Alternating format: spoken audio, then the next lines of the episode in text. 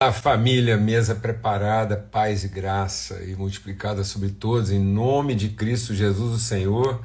O Senhor faça resplandecer sobre todos o seu rosto, nos dê paz sempre.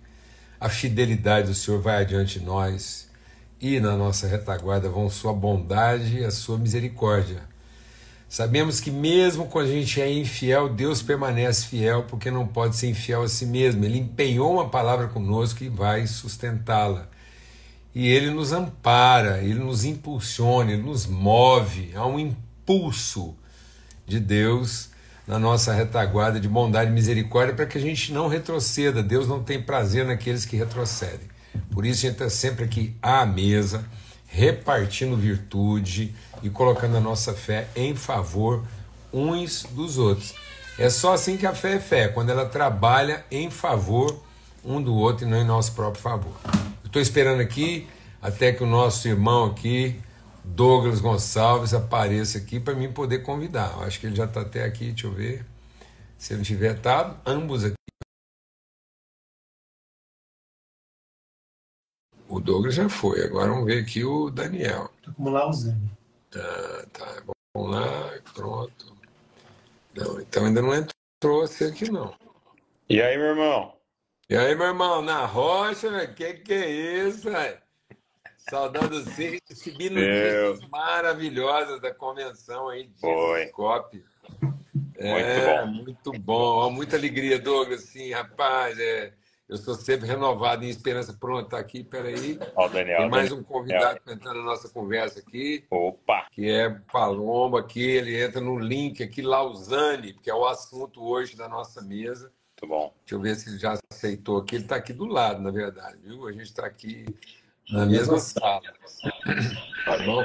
Ele vai só, tá vendo? Vai só tirar o microfone claro. lá para não dar eco. Fala aí, Dani, irmão. Olha que mesa maravilhosa, coisa linda, graças a Deus. Que bom. Então, muito bom. Deixa eu ir logo direto ao que, que é o nosso Bora. assunto aqui para todo mundo se inteirar e a gente poder, é, como eu disse, comunicar virtude, né? Há 50 anos atrás, né, vamos fazer precisamente 49 anos atrás, alguns homens e jovens, né? É bom a gente lembrar que à época, né, eles eram líderes relativamente jovens, né, e que estavam é, querendo viver um evangelho de maior contundência, de maior coerência. Ou seja, havia muita evangelização, havia muita expansão. A gente tem que lembrar que quando esses homens se reuniram, era uma época áurea, John Stott, né, ensinando todos os dias, no centro de Londres, igreja lotada, então não faltava público, era culto bombando, né? Tanto na área do ensino, ficava gente de fora. Em Londres, nós estamos falando de Londres, Londres lá, centro de Londres, e fazia fila de gente para ouvir. Né? Então, Franchei, você pensa, esses homens estavam se assim, entregando tudo, rapaz. Tudo que hoje nos abençoa. Do outro lado, Sim Estava Billy Graham lotando estádios. Né? Então, eu, eu me lembro, eu estava aqui no estádio Maracanã, 220 mil pessoas no Maracanã. Maior lotação da história do Maracanã. E nós estávamos tudo lá, sacudindo papelzinho branco e dizendo I love Jesus, assim, com pulmão cheio. Gente convertendo. Eu vivi isso. Então, essas pessoas, nesse momento áureo aí de evangelização, coisa acontecendo, é bom a gente lembrar que 50 anos atrás nós estávamos vivendo o avivamento brasileiro. Foi o avivamento que deu origem a muitos dos grandes ministérios hoje no Brasil. Então, foi quando surgiram lideranças expressivas. Mas esses homens, como amigos, se encontraram em Lausanne e com um objetivo: a, a, a angústia de perceber que havia algo mais, havia um caminho à frente a ser percorrido. O que, que isso significava de um evangelho contundente, realmente transformador, um evangelho que fizesse a redenção na vida das pessoas, das nações. Já havia um incômodo de que é, é, esse avivamento não estava representando efetivamente uma, uma transformação nas áreas que de fato precisavam ser transformadas, na área da justiça, da integridade, né, Hum. do acolhimento. Aquele que vendo o seu irmão passar necessidade, tendo condições de fazer isso e não faz. Então, era entendido naquela época que simples filantropia não ia mudar isso. Mas evangelismo puro não ia resolver isso. Fizeram esse encontro, muita gente, houve até uma certa tensão, porque pelo lado do Billy Graham, a ideia de que não, temos que evangelizar, pregar o evangelho para todo mundo, toda criatura está concluído. Mas o lado um pouco mais europeu, liderado pelo John Stott, França, ali, eles entendiam que a consumação de tudo não era só a proclamação. Então, é nesse aspecto que a gente está trabalhando. E aí, Entendi. o que, que aconteceu? Eu falei, eu estou falando tudo isso, e como a gente conversou brevemente, o que acontece? A igreja brasileira hoje é, é uma das igrejas do mundo que mais faz escala evangelística no planeta. Ninguém, ninguém no mundo colocou 2 milhões e meio de cristãos na rua para louvar Jesus. Ninguém no mundo fez marcha para Jesus com 2 milhões de pessoas na rua. Ninguém tem os templos que nós temos hoje no mundo.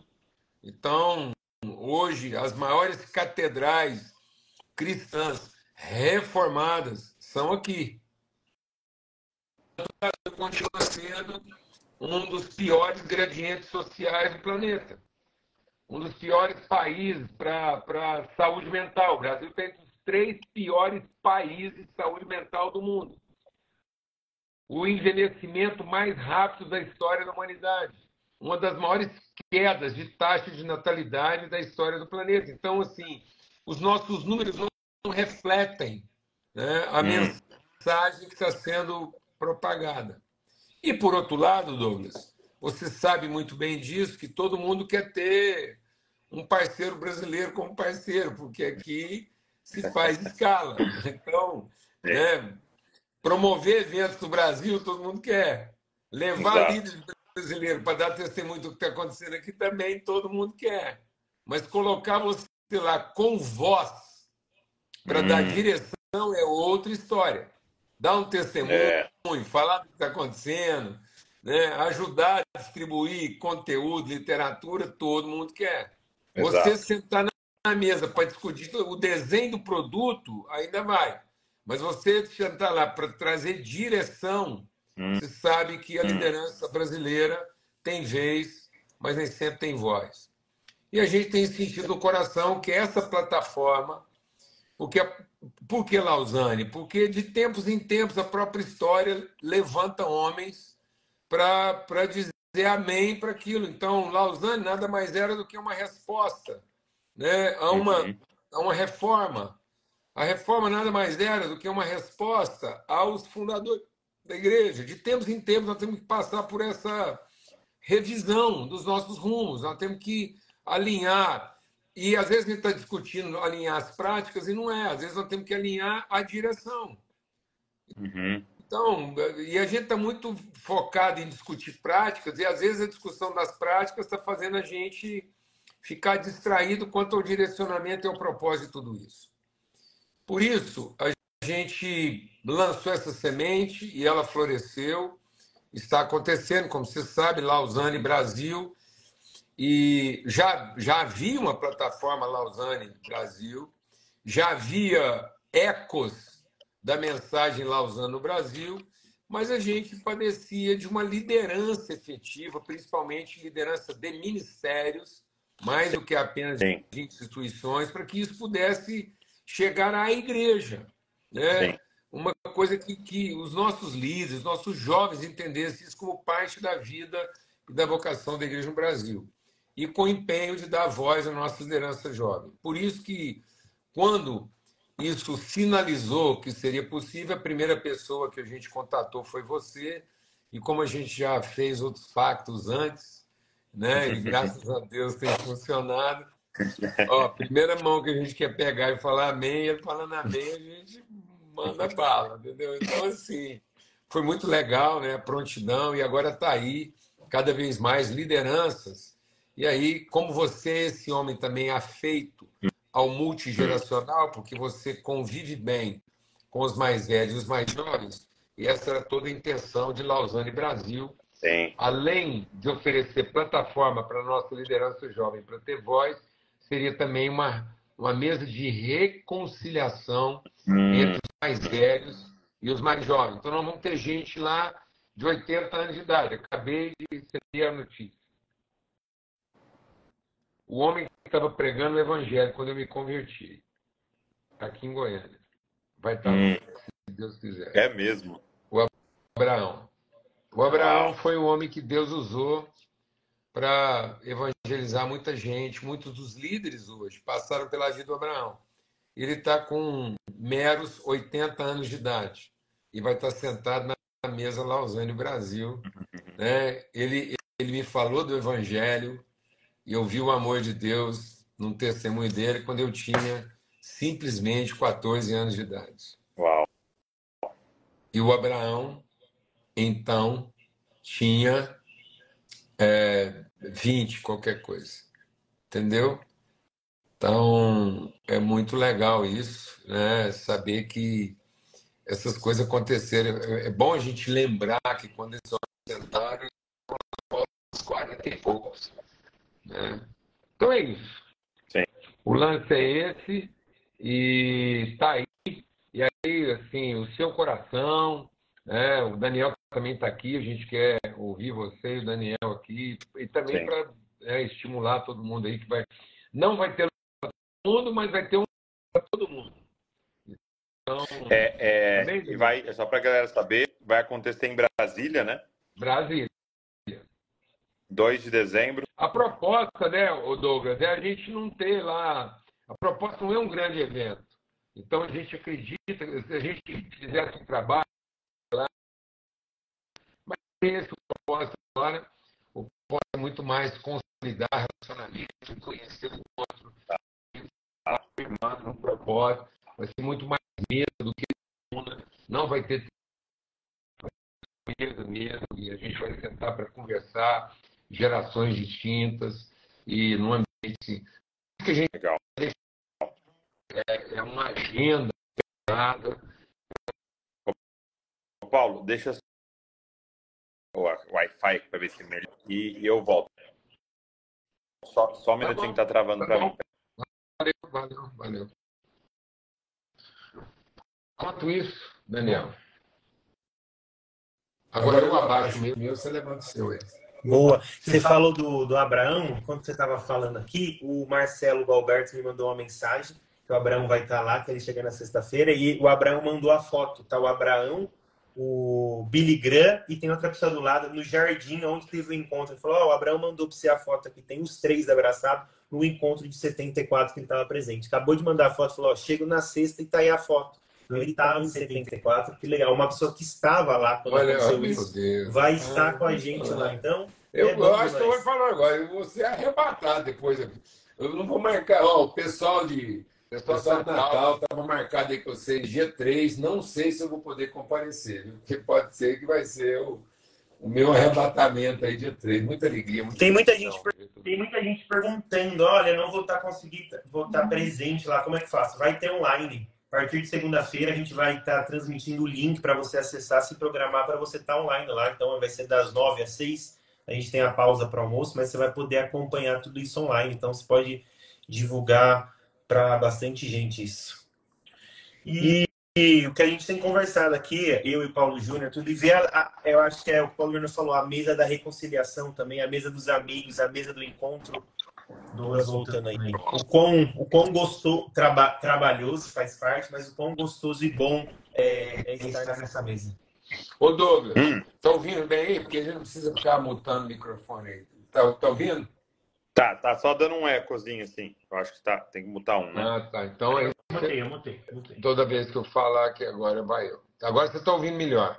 Agora tá, tá beleza. É, então, Então, o que agora- acontece? Você tá, Ah, pode. você estava fora e o Daniel acabou de dar uma informação. O Abraão que eu falei, é o Gualberto. Quem está levando o Abraão é o Marcelo Gualberto, NPC de Belo Horizonte. E porque a relação era essa. O Gualberto é meu contemporâneo de idade. Então uhum. a gente era tudo petis lá na época do, do Abraão. E aí ele ele está levando o Abraão para estar tá lá com a gente. E agora o Abraão já acabou de mandar uma foto para gente dele com o Billy Graham em 74. então ele estava lá em Lausanne, cara. Olha que coisa linda, cara. Meu Deus. Não é? É, eu vou pedir para o Daniel dar uma saidinha aqui, só para gerar fé, enquanto eu você conversando um pouquinho aqui. Tem gente pôr a foto aqui, pessoal vê, não? No meu telefone? É, no seu telefone, vamos ver se a gente consegue colocar aqui, pessoal ver. Legal. Legal demais. Então, muita alegria, não, é, rapaz? É muita bênção, né? Você vê isso acontecendo, e assim, eu fico muito aqui, honrado. Olha aqui, olha aqui, olha aqui. E, e isso é lá em Lausanne? Lá em Lausanne, cara, 1974. Meu Deus. É, e esse barbudo aqui, ó, sabe o barbudinho aí, ó? Hum. É o brasileiro, é o Abraão, 80 anos de idade, vai estar com a gente. muito legal. É e assim, Deus, eu me sinto muito privilegiado porque é, é, realmente é algo que queima muito forte no nosso coração e do Dizascope. Né? A gente sempre conversou é, sobre isso, que é que, que é a unidade, né? Que, que é aí unidade geracional, unidade denominacional, unidade de é, vocações, de dons ministeriais, né? A gente sentar à mesa, que é toda a proposta de Lausanne, né? A gente sentar à mesa mesmo para ter essas conversas, às vezes conversas difíceis, trazer a nossa riqueza, trazer a nossa pobreza, né? E uma coisa que eu percebo que esse é um dom do Brasil. Né? Aí. Esse é um dom do Brasil. Eu essa, acho que essa conversa. Eu, acho que né? é 74. Se o Brasil não entrar nesse negócio, nós não temos o lugar para fazer essa mesa. O Brasil precisa uhum. finalmente entender que nós somos o lugar para essa mesa acontecer. Entendeu? É, exato. Em que lugar do mundo tem sociedade sírio-libanesa, rapaz? Onde? E você chama isso de turco. Vai é. chamar é. um sírio de turco, um libanês de turco fora do Brasil, aqui são sócios de hospital e clube. Então, assim, meu Deus do céu, se, se esse não for um ambiente né, para as pessoas sentarem. Então, é. eu creio que o Brasil precisa se levantar mais intencionalmente. A gente tem falado sobre isso, temos sido é. também na vida do outro. Que o Brasil não é o lugar das práticas, é o lugar. As práticas vão continuar, porque elas têm que continuar. O Brasil é, é tanto lugar das práticas, mas ele é também o lugar dos encontros, porque dos aqui, encontros. É. Qual cidade do mundo, qual capital do mundo você tem embaixadas inimigas, vizinhas uma da outra, sem arame farpato, sem banca, sem metralhadora, sem, sem entendeu? Sem aquela, aquele armamento todo. Então, aqui no Brasil, você tem a China virada para um lago. A embaixada da China dá num lago, rapaz. Assim, um trem assim, totalmente irresponsável, só aqui no Brasil. É. Amém? Então, é. assim, são vizinhos, então não, e, só que nós precisamos entender. E aí, aí agora, um grande desafio de agora é, porque essa é a nossa vocação, e o que eu percebo é que a gente não consegue vivê-la porque a gente está sempre ainda nessa questão da orfandade e tal, e tudo é competição para a gente, quem é o maior, quem é o melhor pastor, quem é a maior igreja, quem é... é. e aí isso nos impede de sentar à mesa. E é tempo de vencer isso, né? É tempo Pronto. a gente abandonar e mais do que a orfandade, crises de controle. E mais do que orfandade, mentalidade escrava. É, mentalidade tá. escrava. Então, nós temos que, eu creio que é tempo. O que, que aconteceu? Quando os líderes de Israel circuncidaram uns aos outros, tocaram intimidade uns dos outros, o opróbrio do Egito foi tirado de dentro deles. Eu conversava ontem com o Valdir que tem dois momentos na história que se repetem no Novo Testamento. Tem o momento de evangelização de Moisés, que tira o povo do Egito. Mas tem o momento, relação, mesa, comunhão de Josué, que é quem coloca na terra prometida. Uhum. Então, hoje, ninguém tira mais gente do Egito que a gente. Mas agora é hora da gente também ser o povo que, em comunhão, ajuda a colocar na terra prometida. Então, são dois momentos Exato. distintos do mesmo processo. E você vê isso repetido no Novo Testamento. Quem lança as redes é Pedro, que estava lançando quando Jesus uhum. chamou. Mas quem faz a última pesca de uma rede que não se rompe é João, que quando foi chamado, estava com o pai consertando as redes. Então nós precisamos resgatar esse, esse conceito família para viver esse momento de maturidade em que a é. gente não é só bom lançando redes, mas redes que se rompem. Que a gente finalmente possa também lançar redes e redes que não se rompem. E eu creio que se a gente Verdade. ambiente para essas conversas, ou seja, e só tem um jeito da gente superar essa dificuldade de ter algumas conversas, é tratar assuntos mais relevantes, ou seja, é elevar o nível da conversa. Eu sei que você tá. gosta disso quando a gente está conversando, vou te entregar uma aqui agora, aproveitar a live aqui e eu converso com você. Aproveita, pelo amor de Deus. Eu acho que a gente, a gente, a gente vai usando umas palavras e a fé vem das palavras. Quando a gente batizou o Sermão do Monte de sermão, a gente hum. feriu o espírito daquela conversa. Porque aquilo nunca foi um sermão. Aquilo foi uma conversa no monte. Então Jesus não aumentou o tom da mensagem, ele aumentou o nível da conversa. Então, às vezes, nós estamos transformando aquilo que era uma conversa num nível mais elevado numa pregação de tom mais austero. Então aquilo nunca foi um sermão. Jesus elevou o nível de conversa, elevou os discípulos para conversar numa perspectiva mais elevada. E às vezes, porque a gente não está conseguindo elevar o nível da conversa, nós estamos tendo que aumentar o tom do discurso. Então nós estamos hum. subindo a altura da tribuna, em vez de elevar o nível da conversa. Nossos púlpitos estão ficando cada vez mais altos e nossas conversas cada vez mais baixas. Se a gente é. elevasse o nível da conversa, o púlpito poderia ficar mais baixo. Sim. Amém? Não, faz muito sentido. E aí é quem, e aí é quem fala mais alto. Pronto. Né? Um tentando falar mais alto que o outro, chega uma hora que você não está ouvindo a voz de ninguém mais, né? E ninguém mais e, tem voz, é... apesar de todo mundo ter vez. Exato. E, e, é, e é linda a mesa, né? Porque você senta um cara de dois metros de altura e um de um metro e meio à mesa e todo mundo tem a mesma altura, né? Então é, é uma coisa assim maravilhosa a mesa, né? É. Porque os pés estão tudo para baixo, né? Aquilo nosso Exatamente. sujo, né? Tá tudo para baixo. É. E aí a gente olha no olho. E a gente então... consegue se olhar, né? Numa perspectiva mais interessante. É. Amém. Cara, ó, bem demais. Uma honra. Você tá onde? Tá no hotel? Tá onde? Eu, eu, eu tô em BH. Ah, é? Mas, olha é. então, ó. O Gualberto, que eu falei hoje, o Abraão, estão tudo em BH. Deus abençoe. Tudo aqui em BH? Cara, ó, sempre, sempre renovador conversar com você. Você me inspira, Obrigado. me anima. Não é fácil, Douglas.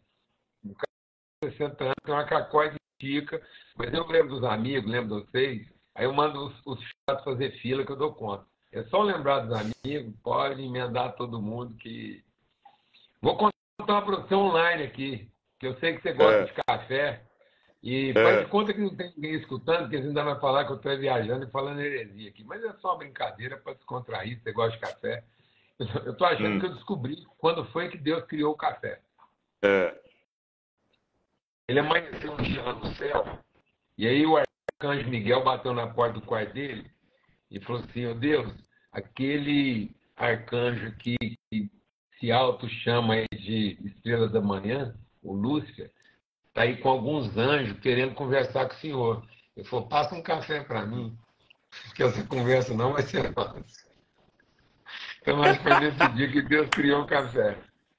Provavelmente, meu. Acho que deu café no dia que tinha um anjo lá com um terço dos anjos querendo conversar com ele. Não, querendo... passa um café para mim. Querendo fazer reunião. É, tá bom. Ó, valeu. Um abração, fica na paz aí, família então, toda. Dia dois, estamos juntos, hein? Valeu, um abraço. Valeu, Daniel. Deus abençoe. Tamo junto.